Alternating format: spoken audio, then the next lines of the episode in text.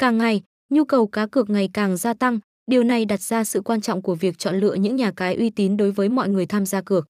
Điều này giúp đảm bảo an toàn cho người chơi và tránh xa khỏi các hành vi gian lận.